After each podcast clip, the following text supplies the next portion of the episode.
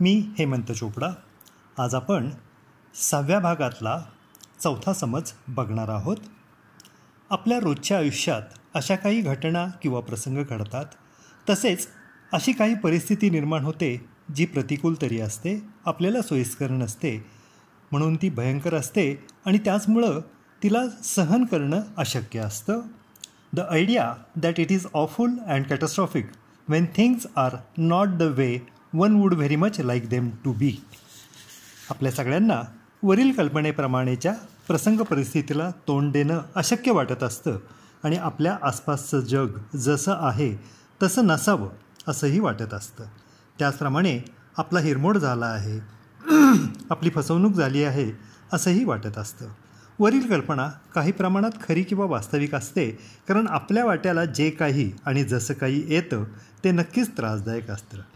मात्र अशा त्रासदायक वास्तवाचा संतापाने किंवा नैराश्याने सामना करावा लागत असल्यानेच आपणच आपल्याला होणारा त्रास कैक पटीने वाढवत असतो हे खरं तर आपल्या लक्षात येत नाही.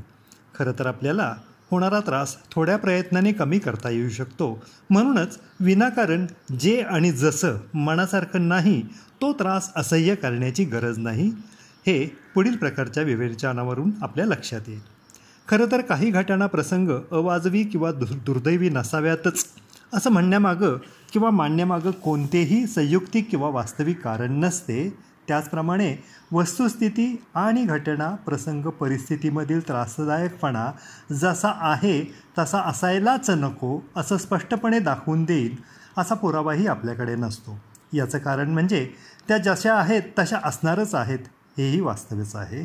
बरेचदा इतर व्यक्तीच्या त्रासदायकपणाला किंवा परिस्थितीला तोंड देणं वाईट आहे असं वाटलं तरी त्या तशाच का आहेत असा हट्टी आक्रोश करणं बालिशपणाचं असतं. रोजच्या जीवनातील आपल्याला हवे तेच आणि हवे तसेच मिळाले पाहिजे अशी अपेक्षा विचार किंवा समज मुळातच होत असलेला त्रास कैक पटीने वाढवतात. आपण जवळजवळ बऱ्याच त्रासदायक घटना प्रसंग परिस्थितीला तोंड देऊ शकतो पण तसे न करता जेव्हा त्यांना दोष देत बसतो किंवा परिस्थितीच्या नावाने खडे फोडत बसतो तेव्हा अशा परिस्थितीमध्ये जो काही थोडाफार फरक आपण करू शकत असतो ती संधीही सोडून देत असतो. आपल्याच हटवादी आणि एककल्ली विचारांमुळे आपली अस्वस्थता वाढत जाऊन मूळचा त्रास असह्य होत जातो आणि आपण निष्क्रिय होत जातो. याचमुळे परिस्थितीसुद्धा आणखी जटिल होत जाते. आपल्याला हवी तशी परिस्थिती नसते किंवा तिला अनुकूल किंवा तेव्हा आणि अनुकूल नसते तेव्हा वेगवेगळे पर्याय वापरून त्या परिस्थितीमध्ये काही प्रमाणात बदल करता येऊ शकतो. मात्र असा बदल करणे जेव्हा शक्य नसते तेव्हा त्या परिस्थितीला धीराने आणि धैर्याने स्वीकार करणे शहाणपणाचे ठरते. या वस्तुस्थितीचा स्वीकार आपण करायला हवा. लहान मूल पटकन अस्वस्थ होऊन त्रागा किरकिर करते कारण ते अपरिपक्व आणि अशा वास्तवाला तोंड देण्यात नौखं असल्यामुळे हे घडतं ही वस्तुस्थिती आहे. मात्र परिपक्व वयाच्या व्यक्ती जेव्हा लहान मुलांप्रमाणे वागू लागून तक्रारी करतात तेव्हाचे त्यांचे वर्तन अनाकलनीय आणि बालिशच असते. वयाने परिपक्व व्यक्ती जेव्हा त्रासदायक परिस्थितीचा स्वीकार न करता येण्यामागील कारणे सांगतात तेव्हा त्या कारणांना शोधण्याकरता जितके श्रम करतात त्याच्या निम्म्या श्रमात ते परिस्थितीचा स्वीकार करायला सक्षम होऊ शकतात हेच लक्षात घेत नाहीत. आपण आक्रमक अक्रस्ताळे होतो किंवा संतापतो ही सहज प्रतिक्रिया आहे असं आपल्या सगळ्यांना वाटत असतं. अशा प्रतिक्रियांमागे आपल्याला जे मिळायला हवे ते मिळालेच पाहिजे किंवा परिस्थिती मला हवी तशीच असायला हवी अशा प्रकारची वृत्ती असल्याने आपल्या आक्रमकतेला आपण हक्क अधिकाराचा प्रश्न बनवतो. तर आक्रस्ताळेपणा म्हणजे स्वभावातला ठामपणा असे नाव देतो. संतापाला सात्विक असे विशेषण लावतो. वरील ओळी परत वाचल्या असता आपल्या लक्षात येईल की आपण बऱ्याचदा हट्टी किंवा एकाकडली पद्धतीने वागतो. म्हणूनच वरील विचारपद्धती चुकीची आहे हे लक्षात घेतले पाहिजे. मुळात आपल्या कल्पनांमधील द्वेषभावना आणि आक्रमकता म्हणजेच ॲग्रेसिव्हनेस कोणत्याही परिस्थितीविषयी जो अर्थ काढत असते तो अर्थच आपल्याला अस्वस्थ करतो आणि आपण टोकाची प्रतिक्रिया देतो. आपण अनुभवत असलेल्या अस्वस्थतेमागे आपली कल्पनाशक्ती म्हणजे इमॅजिनेशन आणि काहीही सहन करण्याची अपुरी सहनशक्ती याला टॉलरन्स किंवा लो फ्रस्ट्रेशन टॉलरन्स असं म्हणतात. हेच काम करत असतं. याच कारणाने आपल्याला जे हवे ते मिळत नसेल किंवा आसपासची परिस्थिती आवडत नसेल तरीही आपण वाजवीपेक्षा जास्त स्वतःलाच दुःखी किंवा अस्वस्थ करण्याची गरज नाही. आपण आपल्याच गरजेचे रूपांतर अत्यावश्यकता म्हणजे नीडचं रूपांतर नेसेसिटीमध्ये करत असतो.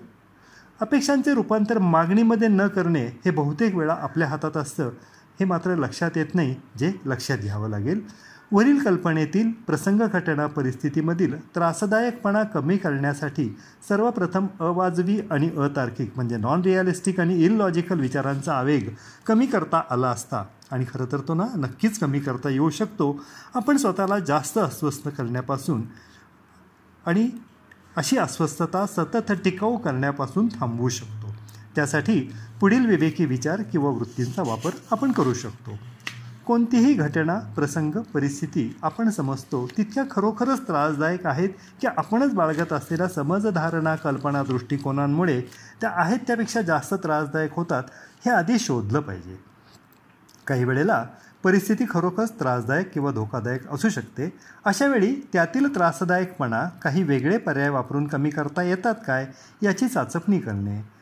पण असे शक्य नसल्यास त्यांना ठामपणे आणि धीराने तोंड देण्याची सहनशीलता नक्कीच आपण वाढवू शकतो. कारण कोणतीही परिस्थिती आहे तशी कायम राहत नाही. त्यात काहीतरी बदल नक्कीच होतो. काही वेळा कोणत्याही परिस्थितीला महाभयंकर असह्य समजण्याच्या वृत्तीमुळे आपण स्वतःला असे म्हणत राहतो की अरे देवा परिस्थिती इतकी त्रासदायक धोकादायक आहे की मी ती सहनच करू शकत नाही. अशा वेळी पुढील प्रकारचे विचार स्वतःला वेळोवेळी सांगण्याचे फायद्याचे ठरते.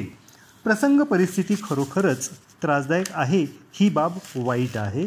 मात्र तरीही माझ्यावर आकाश कोसळणार नाही किंवा मी मरणार नाही किंवा मी अपंगही होणार नाही. अगदी अशा परिस्थितीमध्ये सुद्धा मी थोड्या त्रासाने का होईन आपण जगू शकतो आणि कामही करू शकतो. जेव्हा जेव्हा शक्य होईल तेव्हा अशा परिस्थितीकडे एक वेगळी संधी औचित मिळालेला मोका अशाही पद्धतीने पाहू शकतो. यातूनही बरेच काही शिकता येऊन आपला आत्मविश्वासही वाढ वाढतो जो पुढील काळात आपण वापरू शकतो. एक वास्तव आपण सर्वांनी स्वीकारायला हवं की प्रत्येकाच्या आयुष्यात काही प्रमाणात अनिश्चितता म्हणजे अनसर्टन्टी असतेच. आणि ती असणारच आहे. मात्र अशा अनिश्चिततेचे खात्रीत म्हणजे सर्टन्टीत रूपांतर करण्याची किमया आपणच कळत नकळत बाळगत असलेल्या अवास्तविक अतार्किक आणि अविवेकी समजधारणा कल्पना कल्पना दृष्टिकोनांमुळे असते. त्यांचा शोध घेऊन आणि त्यांच्याशी दोन हात करून त्यांचे रूपांतर वास्तववादी तर्कशुद्ध आणि विवेकी दृष्टिकोन वृत्तींमध्ये करता येते. खूप वेळेला आपण कोणत्याही घटना प्रसंग परिस्थितीमधील आपल्या ताब्यात नसलेल्या बाजूंवर लक्ष केंद्रित करत असतो यालाच फॅक्टर बियॉन्ड आवर कंट्रोल असं म्हणतात आणि त्या परिस्थितीची ती भीषणता वाढवतो. शक्य होईल तेव्हा त्यांच्यात फरक करण्याचा प्रयत्न करावा अन्यथा आपल्या ताब्यातील घटकांवर लक्ष केंद्रित केले असता म्हणजेच फॅक्टर विदिन आवर कंट्रोलवर लक्ष केंद्रित केले असता आणि वेगवेगळे पर्याय वापरले असता जवळजवळ सर्वच प्रसंगांना आपण दोन देऊ शकतो हे आपल्या लक्षात येईल. आज आपण इथेच थांबूया. थँक्यू